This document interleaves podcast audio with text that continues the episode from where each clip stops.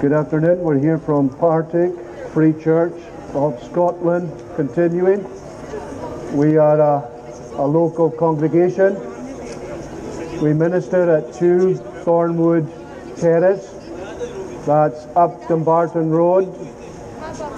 You'll come to the police station, and opposite the police station, if you go up that hill there, you will come to Thornwood Primary School first, and then you'll meet our building on the crossroads next door. And we give you a warm welcome. Watch the lead, please. We give you a warm welcome. We meet on the Lord's Day, every Lord's Day, Sunday at 11 a.m. and again in the early evening at 6 p.m. And we extend a warm welcome to you. We also have a midweek meeting on Wednesday at 7.30. And again, we would extend a warm welcome to you to attend any of these meetings. You would be indeed most welcome. And we realize that it may well be true of you that you have not been to a Christian place of worship for some time Maybe you've never been to a Christian place of worship and maybe you're somewhat apprehensive about coming. Well, we would extend a warm welcome to you and we would assure you that you are more than welcome to come and you will be under no obligation in any sense of the word. We would be delighted to see you.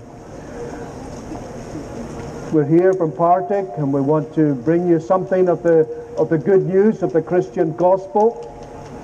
And we do so because, well, with a number of reasons, but one of the, one of the reasons that we do this is because many people are ignorant of what Christianity is all about.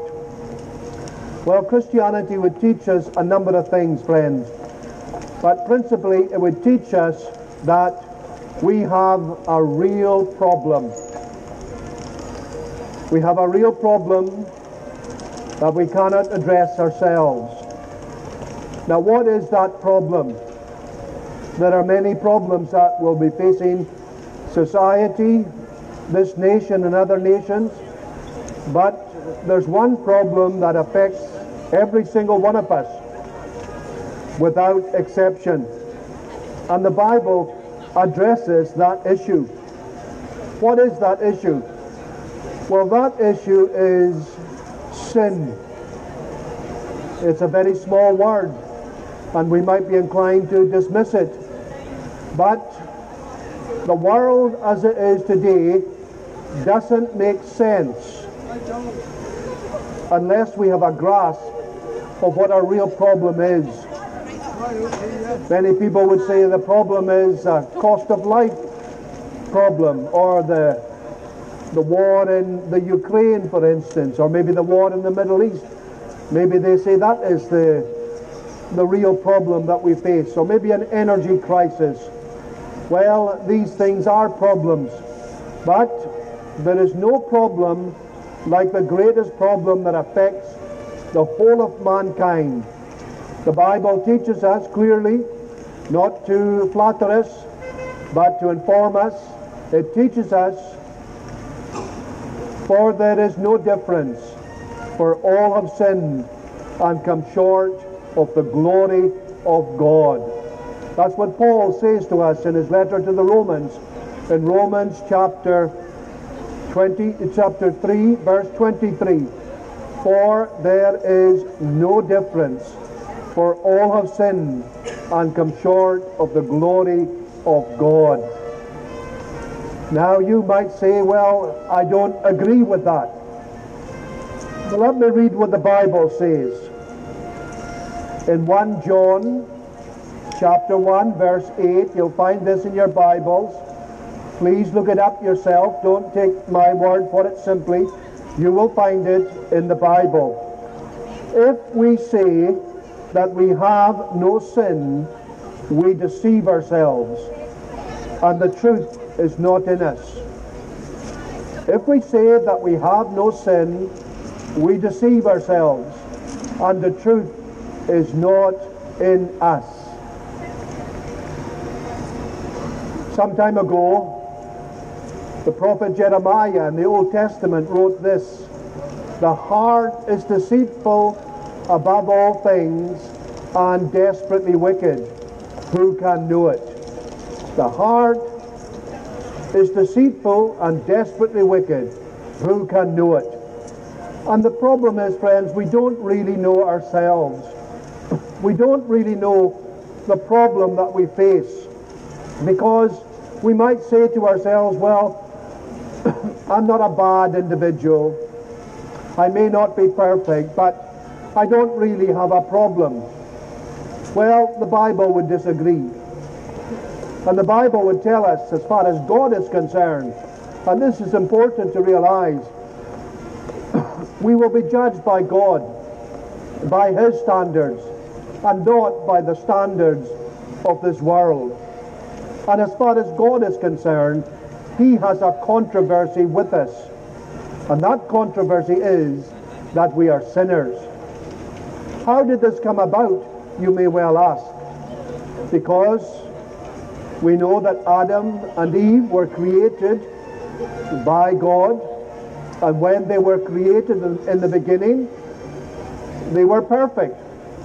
We know that God created the heaven and the earth, and also we know on the sixth day that he created Adam out of the dust.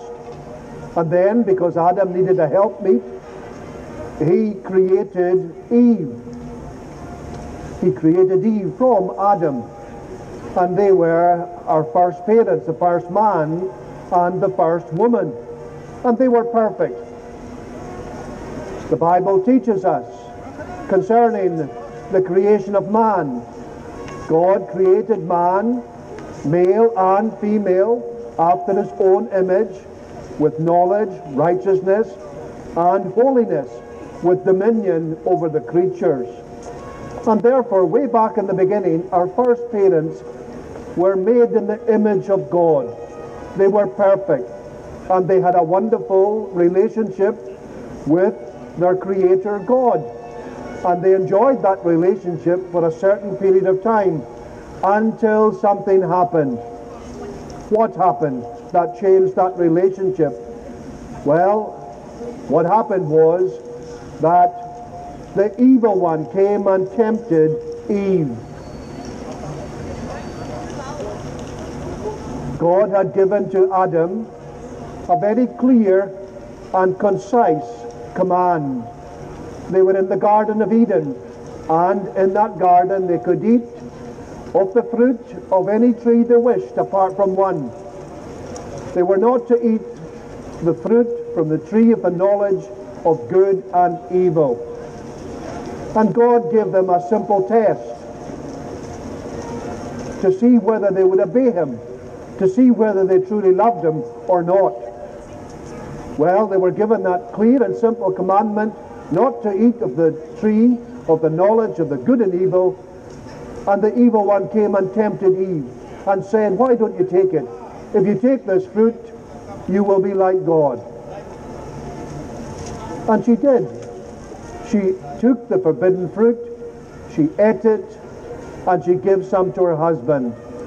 And ever since that point in the history of mankind, sin has entered into human existence. And since we've all come from Adam and Eve, we are fallen. We have a fallen nature. We have a sinful nature. We have inherited from our parents, and our parents have inherited it from their parents and all the way down the line to Adam and Eve. And therefore, when we come into this world, even at conception, we are sinful because we have a sinful nature, and therefore, when we come out of the womb, that sinful nature evidences itself in sinful behavior, in sinful thoughts, in sinful words, and in sinful deeds. That is our great problem. We are estranged and we are separated from God, from our Creator God. Now, it might not be a problem to you at this time. You might think nothing of it, but it is a great problem to God in the sense that He does not have the relationship with his creatures that he should have. And there's a barrier between God and man. God is infinitely holy, just, upright, pure. And mankind, because we're sinners, we're not. That's why Paul said, For there is no difference, for all have sinned and come short of the glory of God. All of us have missed the mark. All of us do not have the relationship with God that we should have because sin is a barrier. God cannot have a relationship with us because of our sin. And therefore it is a major problem. And we would argue as Christians that every problem that we face in this world can ultimately be traced back to this great problem. There would be no wars in the Middle East or in the Ukraine if there was no sin. There would be no death. There would be no suffering. There would be no tears. There would be no courts. There would be no prisons. There would be no hospitals if there was no sin. There would be no marriage breakups. There would be no violence in our streets. There would be no stealing or lying or cheating or hypocrisy or adultery or fornication if there was no sin. And all our problems stem from this fact that mankind is estranged and separated from God because of our sin. Well, having established these facts, friends, we're now in a position to tell you what God has done. What God has done to address our greatest need. God could have destroyed the world. He could have wiped out mankind completely. He would have been justified, but he didn't do that. Instead, what did he do? Well, we find it in the Bible. For God so loved the world that he gave his only begotten Son, that whosoever believeth in him should not perish, but have everlasting life. For God sent not his Son into the world to condemn the world, but that the world through him might be saved. And there, friends, we have God's answer to what is mankind's greatest problem. He sent his son.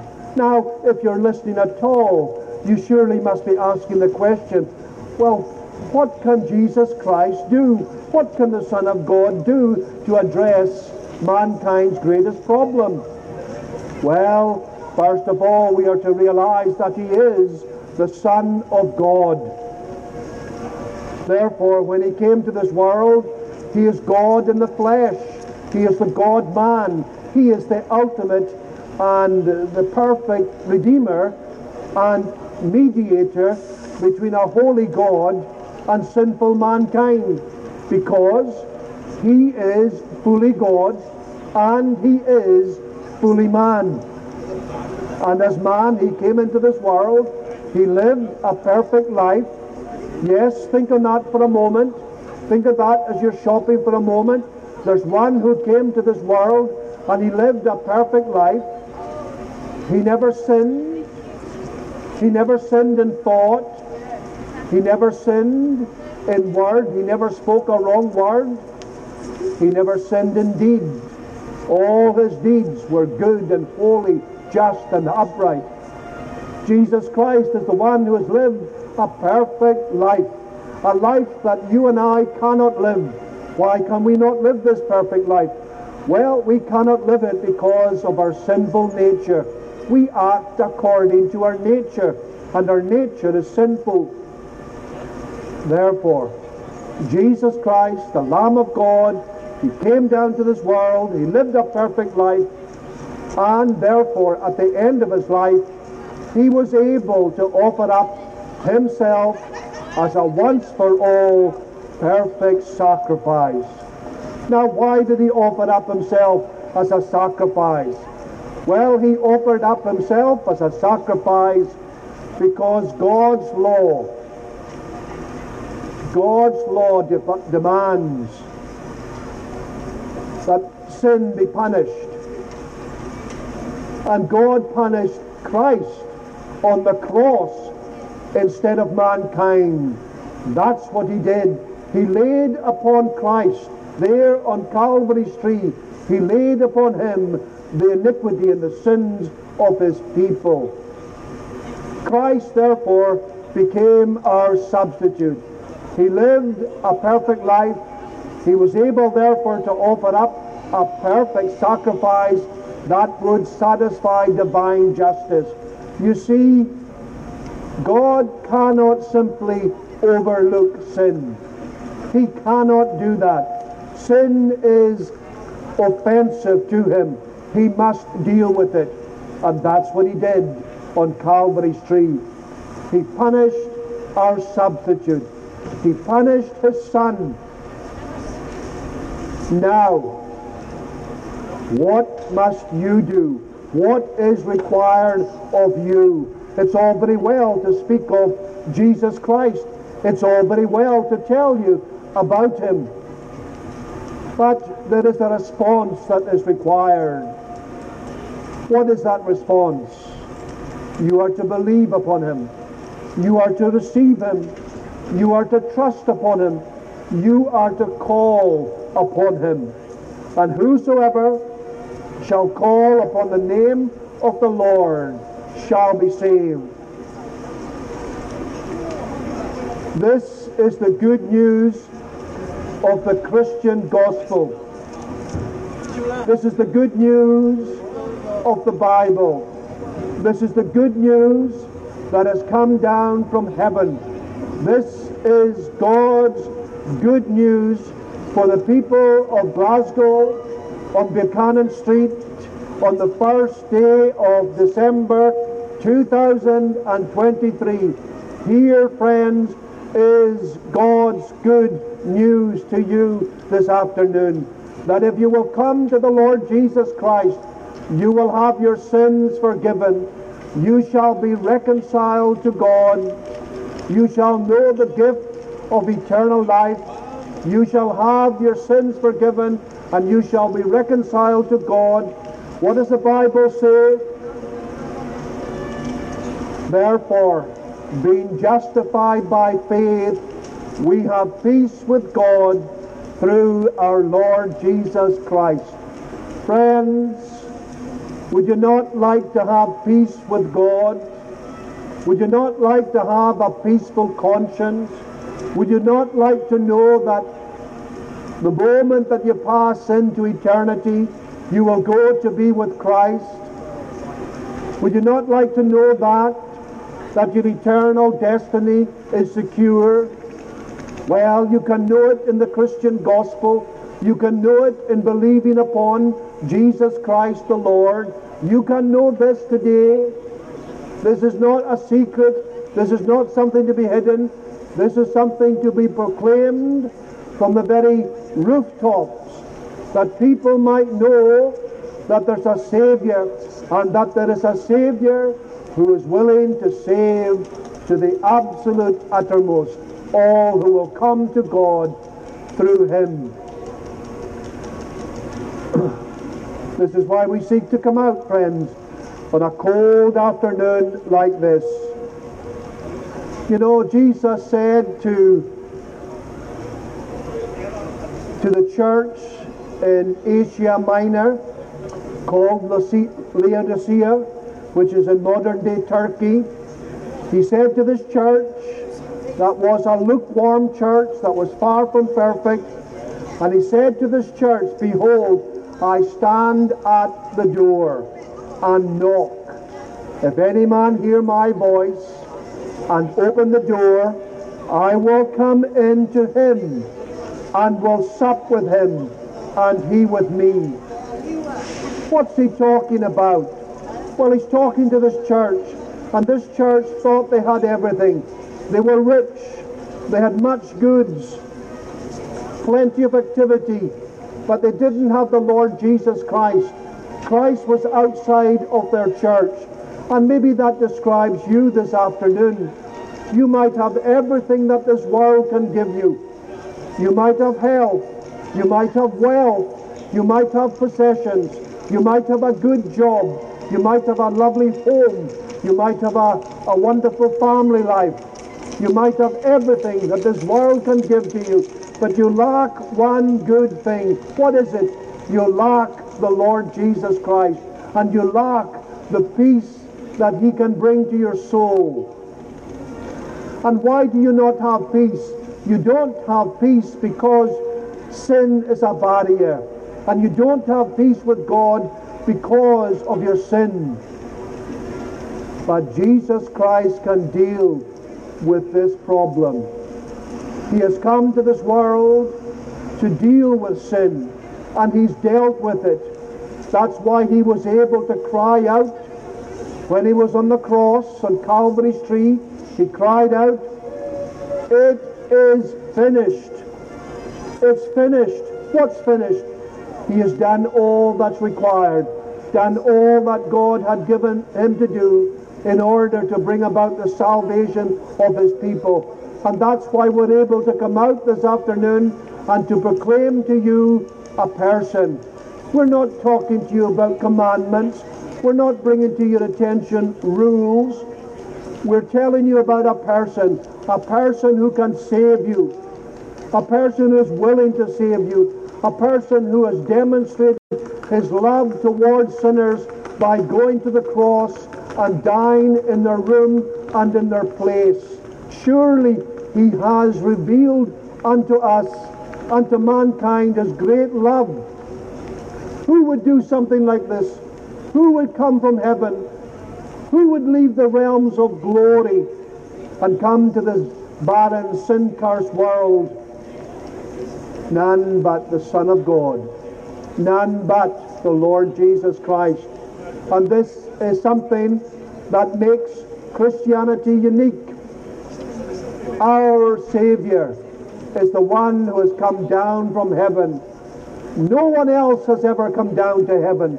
And he's come down on our rescue mission.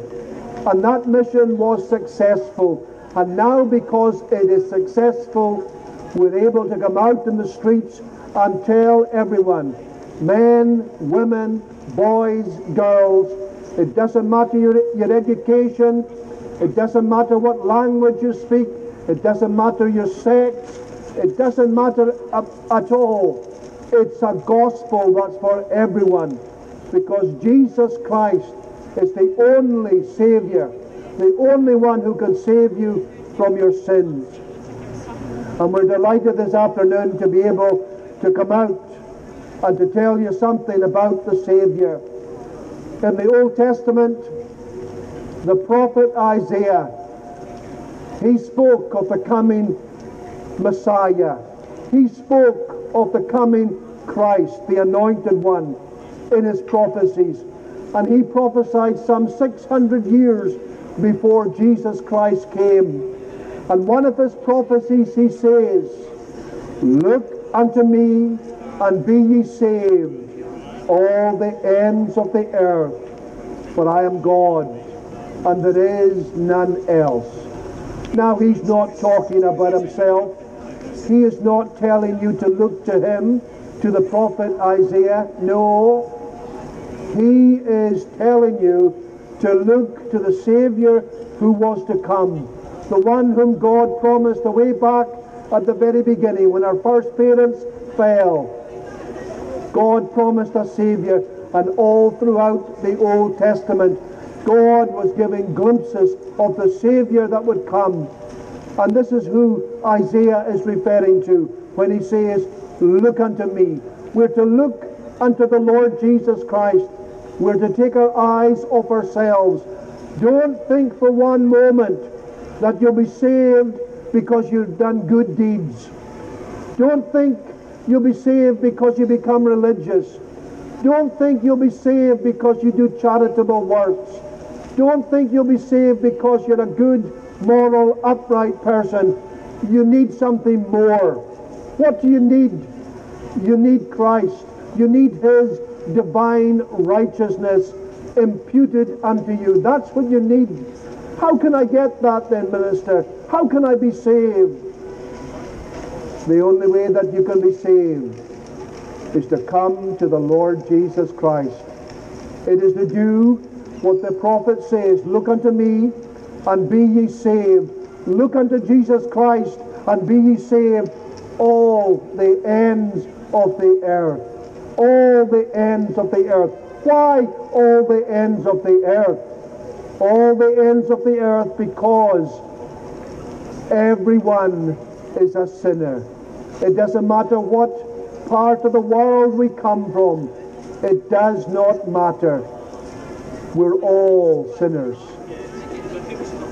That's why he says, Look unto me and be ye saved, all the ends of the earth, for I am God, and there is none else.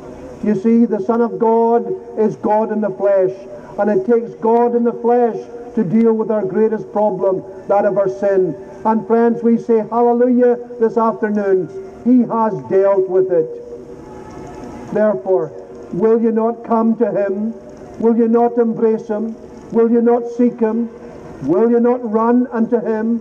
Will you not be found in him on that great day? This, friends, is the day of grace. This is the day when God's favor is extended to us. This is a day when the gospel is being proclaimed. It's a day of God's favor. But we have to accept it on his terms. And his terms are quite clear. Repent and believe the gospel. Repent.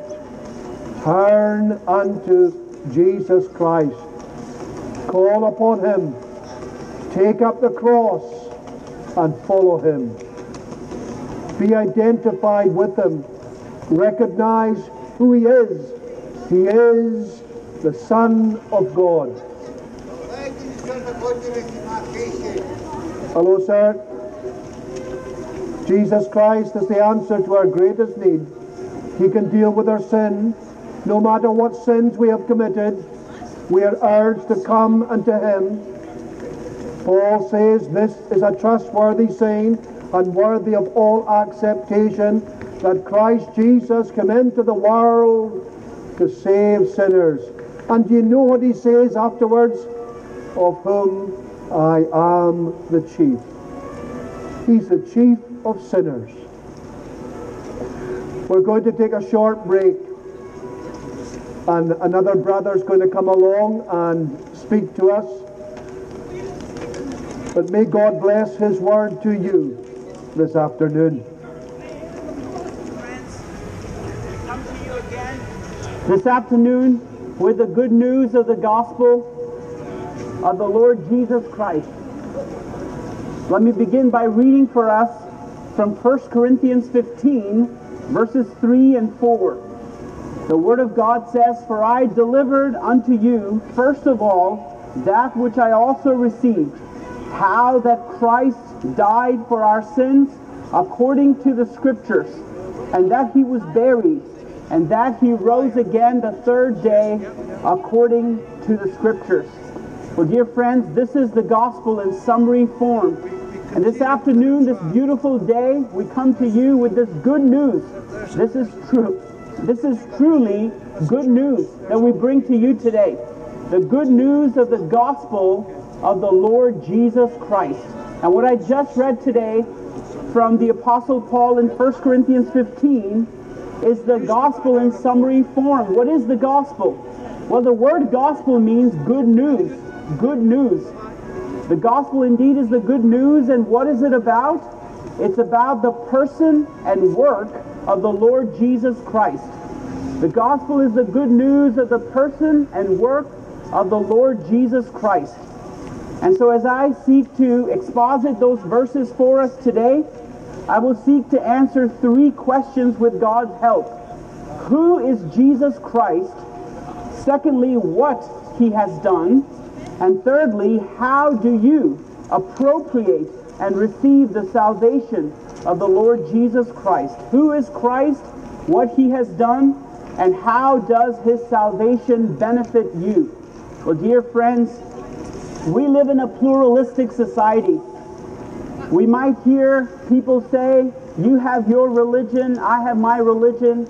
But, dear friends, truth is absolute. Two plus two is four. It cannot be six, it cannot be eight, it cannot be hundred. There's only one right answer. Two plus two equals four. And truth is absolute, not relative. And dear friends, the Lord Jesus said, I am the way, the truth, and the life. No man cometh unto the Father but by me. Well, dear friends, who is this Jesus? If I were to interview you on the street and I might ask you that question, who is Jesus Christ? You might give me different answers. You might say that Jesus Christ was a prophet or that Jesus Christ was a religious leader, or that Jesus Christ was a great teacher. But, dear friends, the Bible says that Jesus Christ is God. Jesus Christ is God, the second person of the Trinity, the only begotten Son of the Father.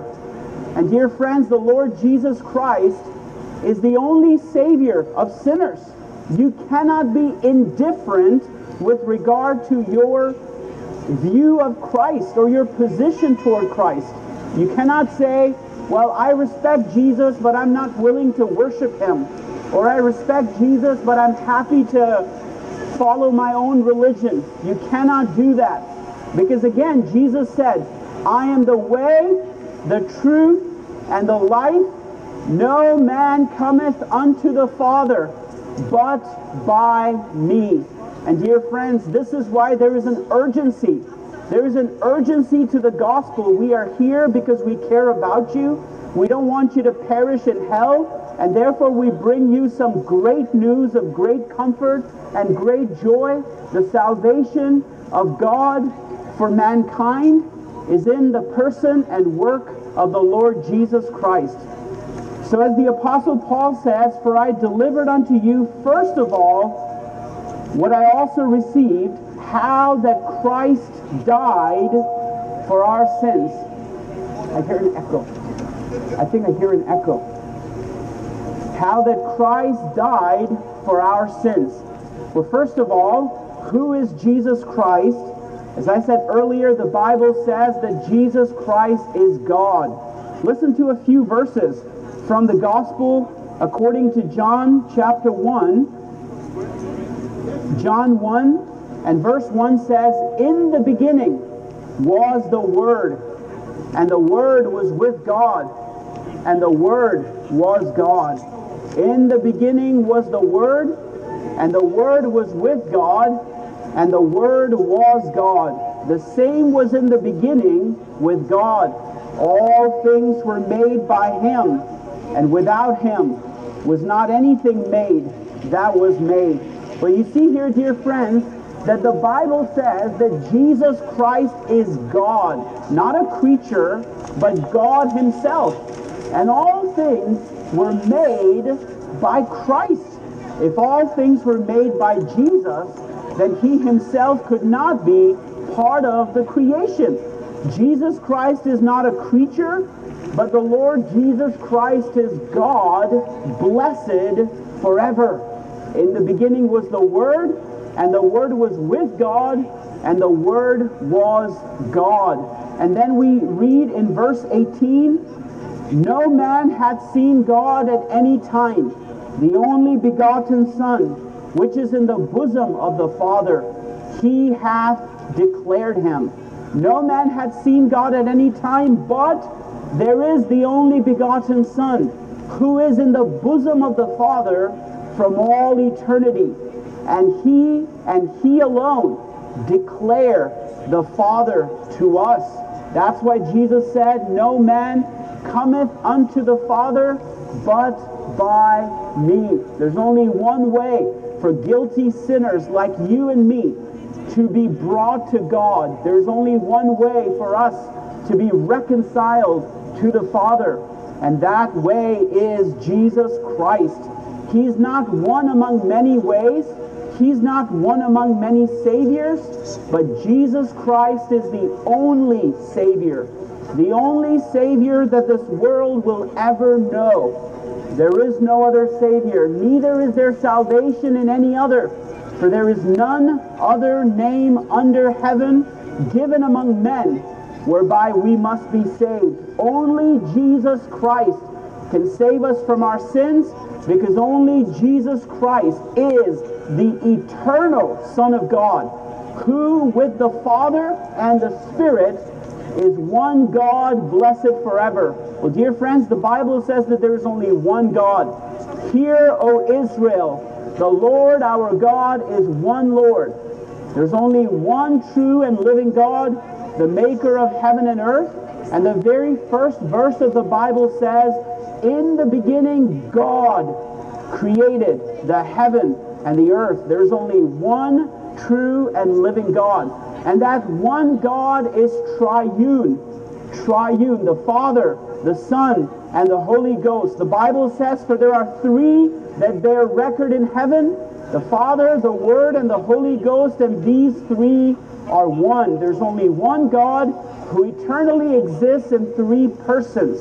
And Jesus Christ is the second person of the Trinity, the only begotten Son of God, begotten of the Father before all worlds, God of God, light of light, very God of very God, begotten, not made. Jesus Christ is not made. He's not a creature, but he made all things. And he, with the Father and the Spirit, made the heavens and the earth. And so, who is Jesus Christ, dear friends? Jesus Christ is God, the Son, the only begotten Son of God. And then John says in John 1 and verse 14 that this glorious Christ, this eternal Christ, this eternal Son of the Father came into our world. John writes, and the Word was made flesh, and he dwelt among us, and we beheld his glory, glory as of the only begotten of the Father, full of grace and truth. Dear friends, Jesus Christ is full of grace and truth. And this gracious Savior, this Savior who is full of compassion and plenteous in mercy, this Savior came into the world, and the Word was made flesh and dwelt among us, and we beheld his glory. The glory is of the only begotten of the Father, full of grace and truth. Well, why did Jesus come? Why did the Lord Jesus Christ, the eternal and only begotten Son of God, come into this world? Well, the Apostle Paul gives us the answer. In 1 Timothy chapter 1, the Apostle Paul says, listen, Christ Jesus came into the world to save sinners. Christ Jesus came into the world to save sinners. Oh, dear friends, this indeed is the good news of the gospel that you must hear this beautiful afternoon you must know this Savior or you will perish. This Savior, Jesus Christ, came into the world to save sinners, sinners like you and sinners like me. And there is salvation in none other, for there is none other name given among men under heaven whereby we must be saved. So, to answer our question, the first question, who is Jesus Christ? The Lord Jesus Christ is the only Redeemer of God's elect, who, being the eternal Son of God, became man, and so was and continueth to be God and man in two distinct natures and one person forever. Jesus Christ is the God man, two natures united in one person. And 2,000 years ago, he came into the world and he was born of the Virgin Mary in the town of Bethlehem. And he lived a perfect life of obedience to the law of God. And he went to the cross and died for our sins and was buried and rose again on the third day. Behold, the Lamb of God, which taketh away the sin of the world, the Lord Jesus Christ, the God man, the only Savior of sinners, the only Redeemer of God's elect. So, secondly, then, what has he done? What did Jesus do for us and for our salvation? How did this glorious Christ, God in the flesh, save sinners like us? Well, the Apostle Paul tells us in 1 Corinthians 15, where he says that Christ died for our sins according to the Scriptures. Christ died for our sins according to the Scriptures. Well, dear friends, before you can hear the good news, you need to hear the bad news that you and I are sinners. There is none righteous, no, not one. The Bible says all have sinned and come short of the glory of God. That is our problem, dear friends. We have broken the law of God. We have sinned against Him. We've done what is evil in His sight. In fact, we were conceived in sin. We were born as sinners. And we have added to our sin nature actual transgressions. We have sinned against the Lord. But dear friends, the good news of the gospel is that Jesus Christ came to save sinners like us. You must confess and acknowledge that you have sinned against God, that you have broken his law. God is holy and we are not. In fact, Jesus said, You have heard it was said, Thou shalt not commit adultery. But I say unto you, whosoever looketh upon a woman to lust for her has committed adultery already with her in his heart. You see, dear friends, God sees truth. God demands truth in the inward parts. He sees what we do outwardly as well as what is in our hearts. And all of us have broken the law of God. All of us deserve the wrath and judgment of God. This is why we die. Do you realize, dear friends, we are part of the ultimate statistic? 10 out of 10 people die. And the reason we die is because we are sinners. But dear friends, there is good news. There is a Redeemer, Jesus Christ, God's only begotten Son. And he came into the world to save sinners like us. How did he do that? How did he save sinners like us? Well, the Apostle Paul says that he died for our sins according to the Scriptures. Well, dear friends, I'm sure you've heard about the cross of Jesus Christ. You've heard about Jesus dying on the cross. But do you understand the significance of that? Do you understand why is the cross of Jesus Christ so important? Well, because when Jesus died on the cross, he didn't die for his own sins. He had none. Jesus Christ is the sinless, perfect, spotless Lamb of God. When he died on the cross, he died as our substitute. He took our punishment upon himself. We broke the law of God, and Jesus paid the penalty. Jesus died and shed his blood so that we sinners might be forgiven and reconciled to God. John 3:16 says, "For God so loved the world that he gave his only begotten son, that whosoever believeth in him should not perish, but have everlasting life. For God so loved the world that he gave his only begotten Son, that whosoever believeth on him, believeth in him, should not perish, but have everlasting life. Well, dear friends, as Jesus died on the cross, he died as our sin bearer. He died as our substitute. He bore the wrath of God in our place and fully satisfied divine justice so that God can be just and the justifier of all those who put their trust in the Lord Jesus Christ. Well, dear friends, the good news of the gospel is that Christ died for our sins according to the scriptures, and he was buried. Why was Jesus buried?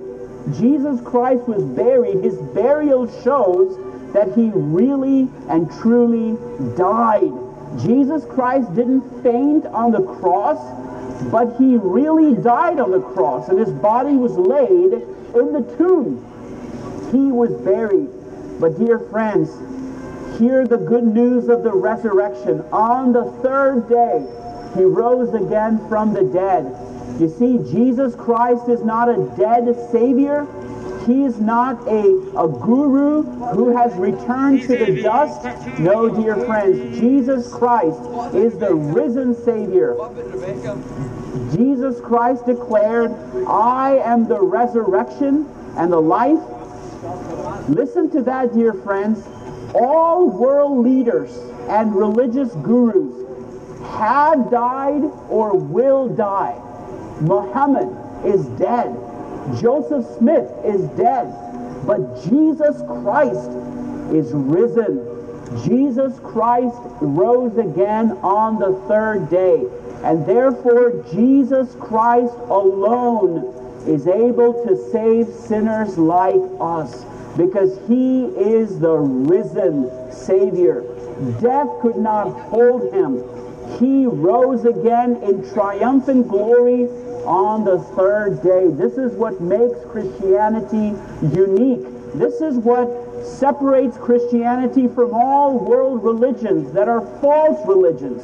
Because there is only one God, the God of the Bible, the triune God, Father, Son, and Holy Spirit, three persons in one essence, and Jesus Christ, the eternal Son of God, came into the world to save sinners. And he died and rose again on the third day. Dear friends, here is the gospel, the good news for you. And so the last and final question is, how are you to receive that salvation? How can you benefit from that good news of the gospel of Jesus Christ? Well, dear friends, the answer is in John 3.16. For God so loved the world that he gave his only begotten Son, that whosoever believeth in him should not perish but have everlasting life. Did you hear that, friends? You must believe upon the Lord Jesus Christ. You must put your faith in Christ alone for your salvation. It doesn't matter what the color of your skin is. It doesn't matter what your background is or what language you speak. If you look to Christ, if you turn to the Lord Jesus Christ, you will be saved. You will receive forgiveness of all your sins. This is the promise, not of a minister. This is the promise from God's Word. And God never lies. It is impossible for God to lie. The Bible is the very Word of God. And the Bible declares, Believe upon the Lord Jesus Christ and thou shalt be saved. Believe on the Lord Jesus Christ, and thou shalt be saved. Well, dear friends, turn from your wicked ways and look to the Savior, the God man, the Lord Jesus Christ, and rest in Him alone for your salvation, and you will be saved. God will forgive your sins and grant you everlasting life. For God so loved the world that he gave his only begotten Son, that whosoever, did you hear that, friends? Whosoever believeth on him should not perish, but have everlasting life. Repent and believe in the gospel. Look to the Lord Jesus Christ, and thou shalt be saved. Well, dear friends, we are here to talk to you to answer any further questions that you might have about the gospel, about the Bible. We would love for you to have a copy of the scriptures as well. And we are here to help you because we care about you and we don't want you to perish. There's only one way of salvation, not two, not three, not a thousand, only one way of salvation. And it is in the Lord Jesus Christ who declared, I am the way, the truth, and the life. No man cometh unto the Father but by me. Look to the Savior, the God man, the Lord Jesus Christ, the only begotten Son of God. And let me close with reading a verse from John chapter 3, the last verse, verse 36, where the Bible says, He that believeth on the Son hath everlasting life. And he that believeth not the Son shall not see life, but the wrath of God abideth on him.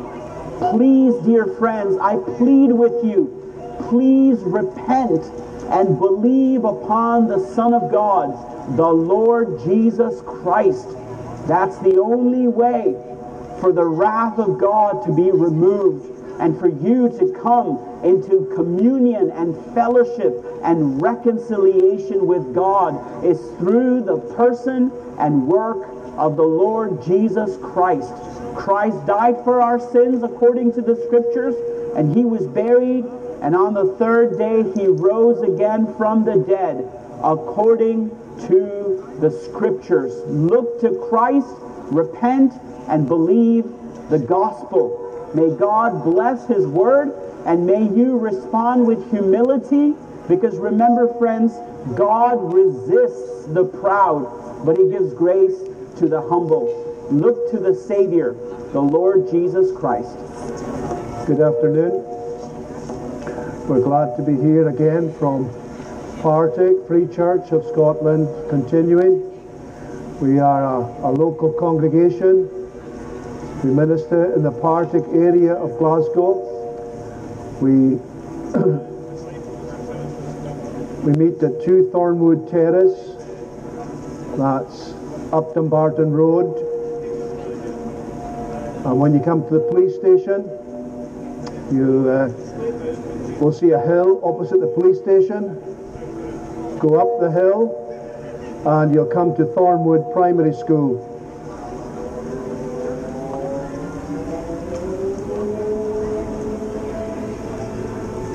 and we're on the crossroads next door to Thornwood Primary School. We meet every Lord's Day at Sunday at 11 a.m. and again at 6 p.m. and we extend a, a warm and sincere welcome to you that you might come along and hear something more about the Christian gospel. We are kind of limited in what we can do in the open air. But it's good to be here, and we take this opportunity. There's so many people here passing back and forth, different households, different backgrounds, all with different problems and needs. But you know, the gospel addresses all of us. The gospel leaves none of us out. We uh, live in a society that likes to divide people up to various different. Uh, sections, but the gospel addresses the whole of mankind. Now you may well wonder, why does the gospel address every one of us? Well, it addresses every one of us because we all have a common fault, a common failing, a common problem. Call it what you like. We all share something in common. Now, what is that? Well, principally we share the fact that we're all sinners, every single one of us. The Bible is clear in this matter. For there is no difference, for all have sinned and come short of the glory of God. There is none righteous, no, not one. We've all, like sheep, we've all gone astray. These are the things that you'll find written in your Bibles and they tell us about the great plight that we have and the great problem.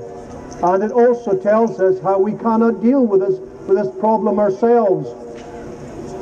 When we become anxious about eternity, when we become anxious about meeting God one day, we are fearful and we seek to try to appease God by our own ways and our own methods. And very often, when we are anxious about meeting God, we turn to good works, or we turn to religion, or we turn to seek to find our own way to be reconciled to God, because we know deep down in our hearts that we are sinned and we're sinners and we're going to face a holy God. Well, friends, all of our self efforts will never satisfy God. Never. But there is one way that will satisfy God. What is that way? Well, it's the way that God Himself has provided. What is that way? That way is the way of the Savior.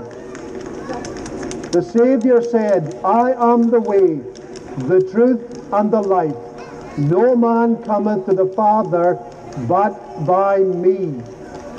That's a very clear, concise, and dogmatic statement that may not be very politically correct today in the society that we live in, with so many different religions all around us.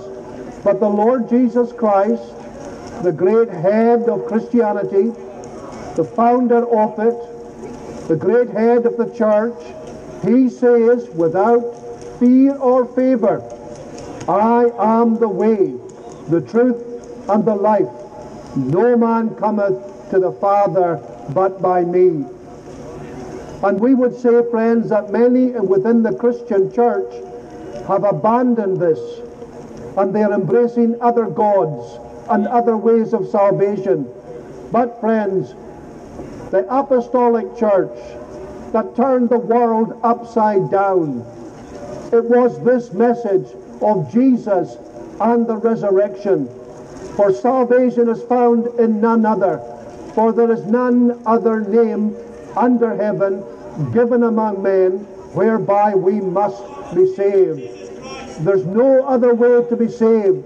There is only one God, and there is one mediator between God and man, the man Christ Jesus. Remember now thy Creator in the days of thy youth, while the evil days come not, nor the years draw nigh, when thou shalt say, I have no pleasure in them. We give that word to the youngsters, and there are many youngsters on the street, on Buchanan Street this afternoon. And youth is a time of folly, it's a time of laughter. But, friends, youth quickly disappears, and before you know where you are, you're into middle age, and then you're into old age, and then you're into eternity. And that's why Solomon would tell us, Remember now thy Creator in the days of thy youth. In other words, seek the Lord while you're young. Seek the Lord while you have your faculties, while you have energy, while you have enthusiasm, while you have drive. Devote the best part of your life to serving the Lord Jesus Christ. Don't think, for instance, that when you come to old age, that you can give the remnants of your life to the Lord. He says to us in His Word, Remember now thy Creator in the days of thy youth, while the evil days come not, nor the years draw nigh, when thou shalt say, I have no pleasure in them. And you may well ask, if you're listening, what indeed are the evil days? Friends, the evil days that Solomon's talking about are the days of old age. Now, we are not ageist in any sense. We're not against the elderly. In fact, some of us here are actually elderly. But we recognize that when, when the older days come, we don't have the same energy. We don't have the same command of our faculties that we once had. And it takes more energy even to do the everyday, ordinary things of life. And I tell you, friends, when you become a Christian, it will take all your energy to fight the good fight of faith. To be a true hearted, genuine Christian will take your time, it will take your energy, it will take your enthusiasm, it will take your faculties, it will take everything for you to be a good Christian. And therefore, that's why uh, Solomon, King Solomon, who was the wisest man that ever lived in the earth, apart from Christ himself, it was him who gave this exhortation Remember now thy Creator in the days of thy youth. Give the very prime of your life to serving Jesus Christ. Call upon him while he is near this afternoon. Let the young in heart, no matter how old you might be, let them embrace Christ. Let them come and call upon him. Let them serve him. What a glorious master it is to have Christ as your Lord and Savior, to be in his glorious everlasting kingdom. Did you know that the Lord Jesus Christ is a king? He is King of kings and Lord of lords. He has a kingdom and he's calling citizens into his kingdom. He says, Repent, for the kingdom of God is at hand. And you are to repent and call upon Christ that you might be found in his glorious kingdom. And what a ruler to have to rule over you. Do you know that the Bible would teach us that by nature we have a ruler. He's not a very pleasant ruler. He's the evil one. By nature, we are all citizens of his kingdom. We're part of the kingdom of darkness. Why? Because we're all sinners. We're all sinners by nature. We're all sinners from the moment of conception. And when we come out of the womb, we are sinners. And that sinful nature will reveal itself. It will manifest itself in a very short period of time. That's why children misbehave. If you're a parent or if you're a grandparent, you can see your children and your grandchildren misbehave. Let me ask you sincerely, as a parent and as a grandparent, did you teach your children to be bad? Did you teach your grandchildren to misbehave? No, of course you didn't teach them. Then where did they learn it? It came from their own sinful nature. That's what it came from. You didn't teach them. You didn't need to. It's in their nature. That's our problem. This is the problem that the Gospels because, friends, when we become Christians, what happens? We experience the new birth. You cannot believe upon the Lord Jesus Christ unless you are born again. You know, I can t- tell you about Jesus for hours and hours and hours, but you cannot believe upon him until the Holy Spirit gives you that gift of new life. And this is one of the first evidences of the new birth. What is that evidence? The evidence is that you believe upon Jesus Christ the Lord. And friends, when you are a Christian, then you know that new life. Then you believe upon the Lord Jesus. Then you will recognize that you're a sinner. Then you will delight in what Christ has done. Then you'll prize him. Then you'll think much of him. Even at this moment in time, as Christ has been proclaimed to you, you don't think anything of him. You pass by. You're more concerned about your Christmas shopping